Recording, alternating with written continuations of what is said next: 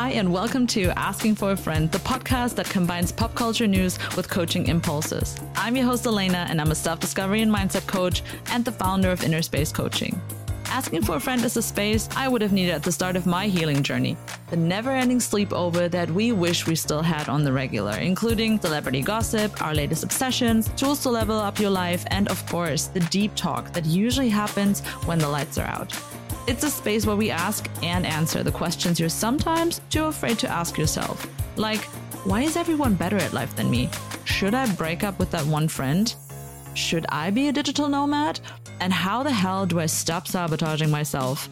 Together with my guests, we will dive deep into the things that keep us up all night, share the embarrassing stories and the big wins, and hopefully make you say, OMG, it's not just me.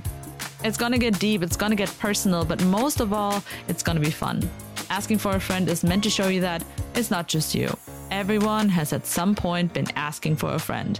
My goal is that you leave every episode feeling a little less lonely and a bit more understood, so that you can go out there with confidence and create a life you're obsessed with.